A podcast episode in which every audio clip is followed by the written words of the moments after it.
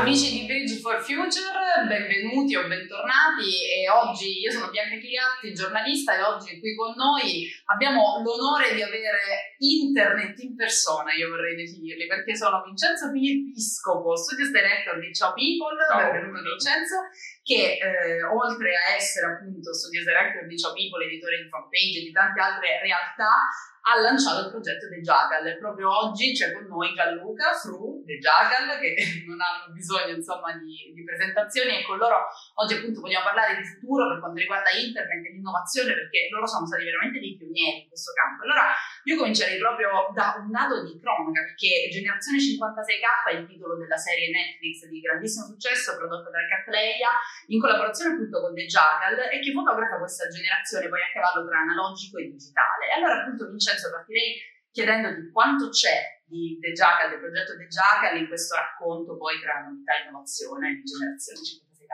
Sì, eh, Generazione 56K è il nome della nostra serie, ma è, mh, è anche eh, la generazione con la quale ci identifichiamo. Diciamo che eh, con questa generazione vogliamo um, appunto identificare le ultime persone, l'ultima generazione nata eh, prima dell'avvento di internet e dei social, che quando sono arrivati aveva una sorta di coscienza, quindi era già uh, matura, e che uh, ricorda come era prima e come è diventato poi, quindi che si è fatto in qualche modo partecipe di questo cambiamento che non è solo tecnologico ma, co- ma soprattutto sociale, e che appunto si è trovata ad un certo punto a doversi interfacciare con qualcosa di completamente nuovo che ha stravolto eh, le vite di tutti. La Java in questo c'entra perfettamente perché nasce da un gruppo di amici dell'asilo, quindi che eh, erano,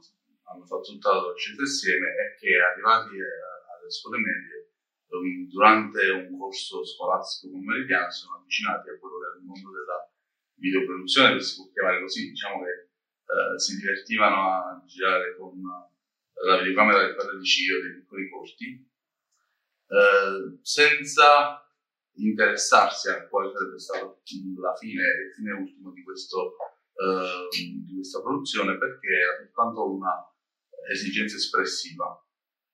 Io credo che questo sia eh, la, la, il cambio principale di paradigma che è avvenuto, perché eh, questa cosa è andata avanti poi crescendo eh, nel 2005 è arrivato YouTube nel mondo, nel 2006 già hanno aperto il proprio canale e eh, fino a quel momento eh, non si erano mai domandati perché facevano dei video, semplicemente era, era un hobby.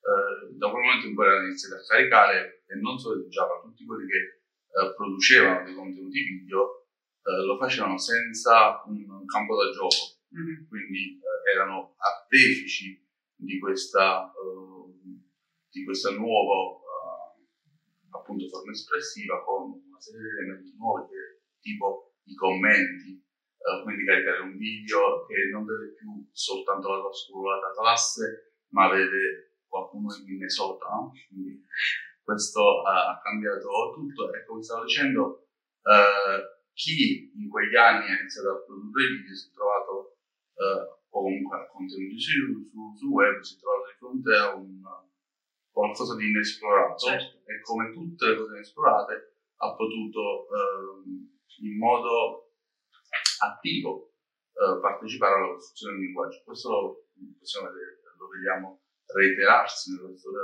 del, del web, è successo con i primi creators eh, digital che non sapevano neanche che essere creators, influencer, non sapevano niente, non c'era proprio mercato, non c'era la, questo universo, ma eh, allo stesso modo sta succedendo adesso con ogni volta che nasce una nuova piattaforma, i TikTokers ad esempio, arrivano a produrre dei contenuti senza che nessuno gli possa dire come si fa.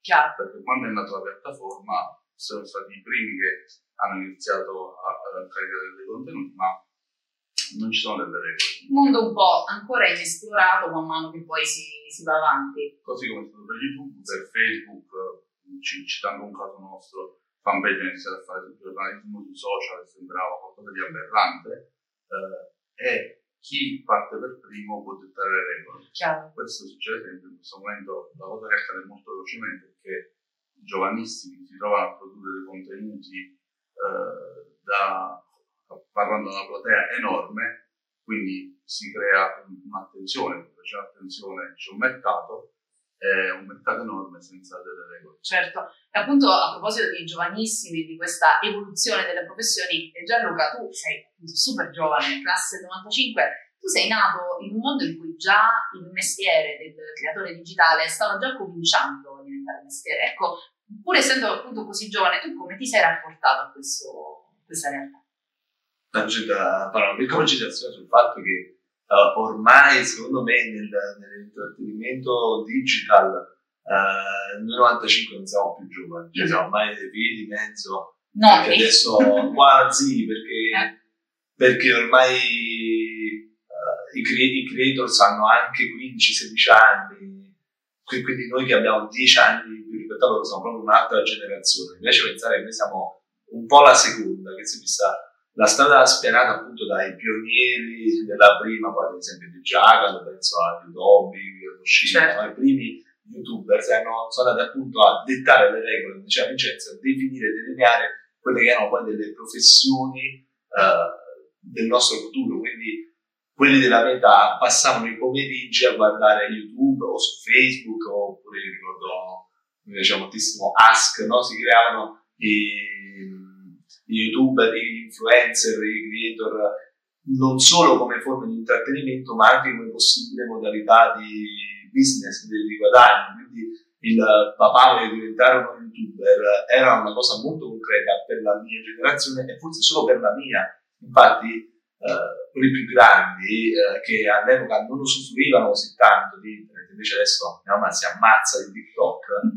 Eh, non vedevano possibile questa possibilità, di, questa, dire, questo modello di, di, business. Quindi, infatti, ricordo ancora quando ho detto a mio padre di essere, intorno a 18 anni, di essere convinto di voler lavorare eh, sul web, eh, come lui fosse incredulo e, di questa cosa e continuasse a, a dirmi di poter continuare a fare questo mio hobby.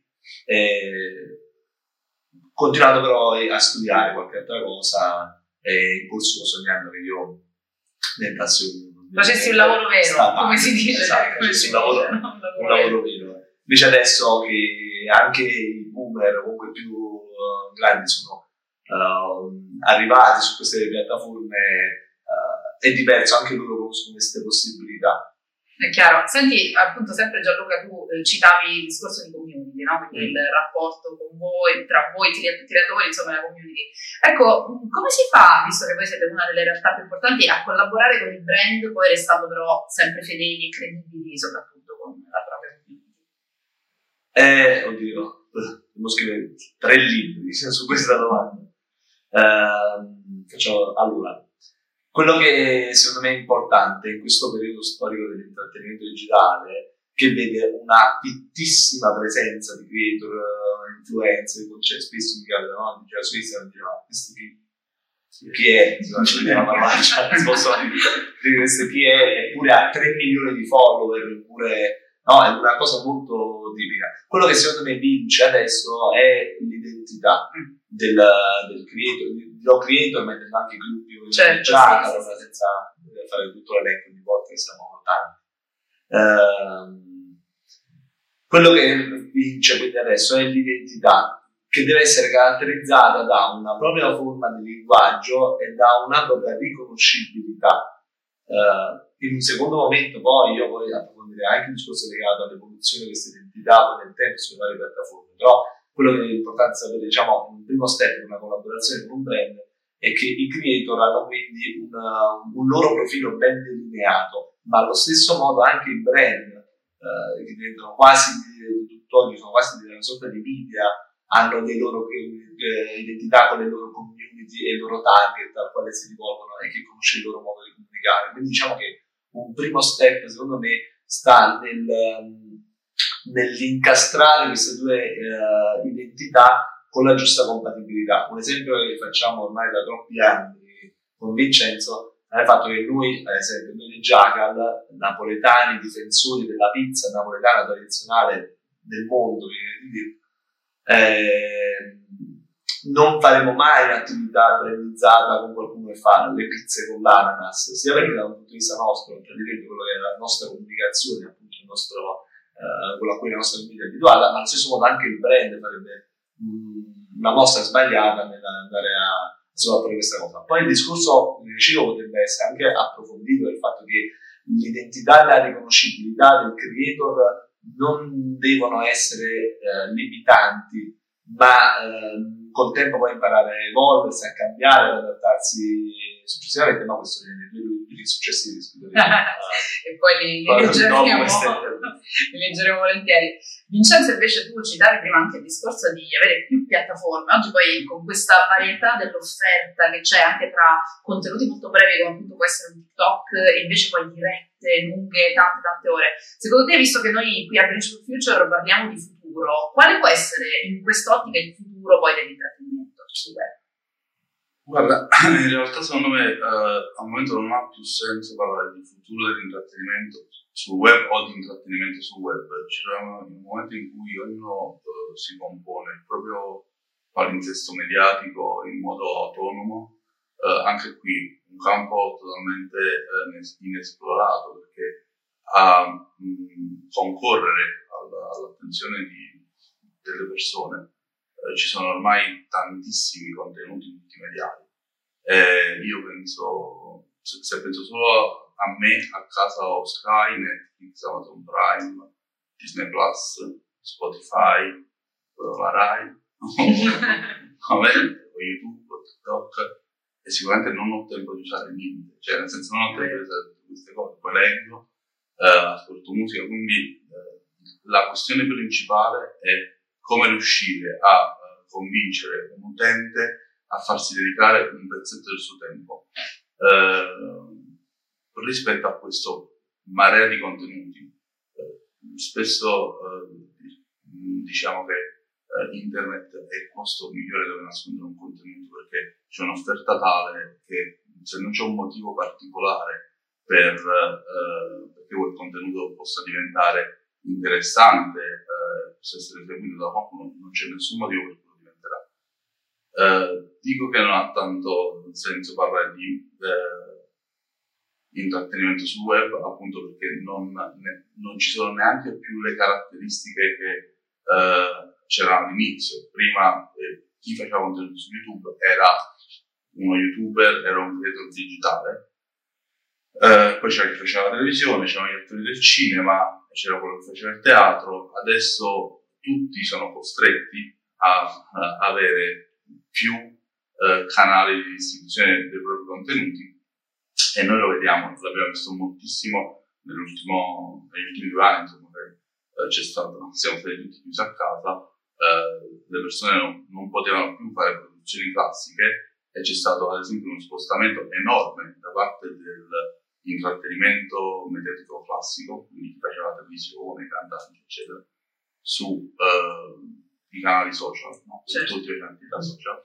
E noi ci diamo, noi che da anni, noi gente del web, che da anni eh, avevamo nel nostro spazio, ci siamo trovati a concorrere con Fedez che fa una diretta dal balcone di casa sua con Bocelli, con 200.000 connessi. Da quella cosa non si torna più indietro, nel senso che eh, ora eh, tutti quelli che hanno sperimentato quel tipo di comunicazione così diretta ci sono, la platea è cambiata tantissimo. E allo stesso modo anche se penso alle produzioni televisive, eh, tantissimi programmi ormai vengono pensati, scritti eh, nell'ottica di spillorarli e metterli su web, quindi eh, ogni contenuto in quel caso ha una seconda vita. La cosa importante è ricordarsi, come diceva prima giustamente Fru, che quando parliamo di community, di ascoltatori, di, in realtà sono delle persone che ci dedicano il proprio tempo eh, e quindi se qualcuno ha deciso di mettere like alla pagina di Java perché voleva uh, fruire di quei contenuti su YouTube o su Facebook, eh, i contenuti che gli dovremo andare a proporre devono essere coerenti con quello che è un messaggio non solo eh, di Java, quindi niente ananas, niente pizza con l'ananas, ma anche rispetto a quella piattaforma Uh, allo stesso modo, se facciamo una serie su Netflix a parlare quel linguaggio, perché chi la va a vedere si aspetta di vedere una serie, una serie Netflix. Grazie ancora a Vincenzo Piscopo e a Gianluca Fru dei The Jackal per queste pillole di futuro e grazie agli amici di Bridge for Future.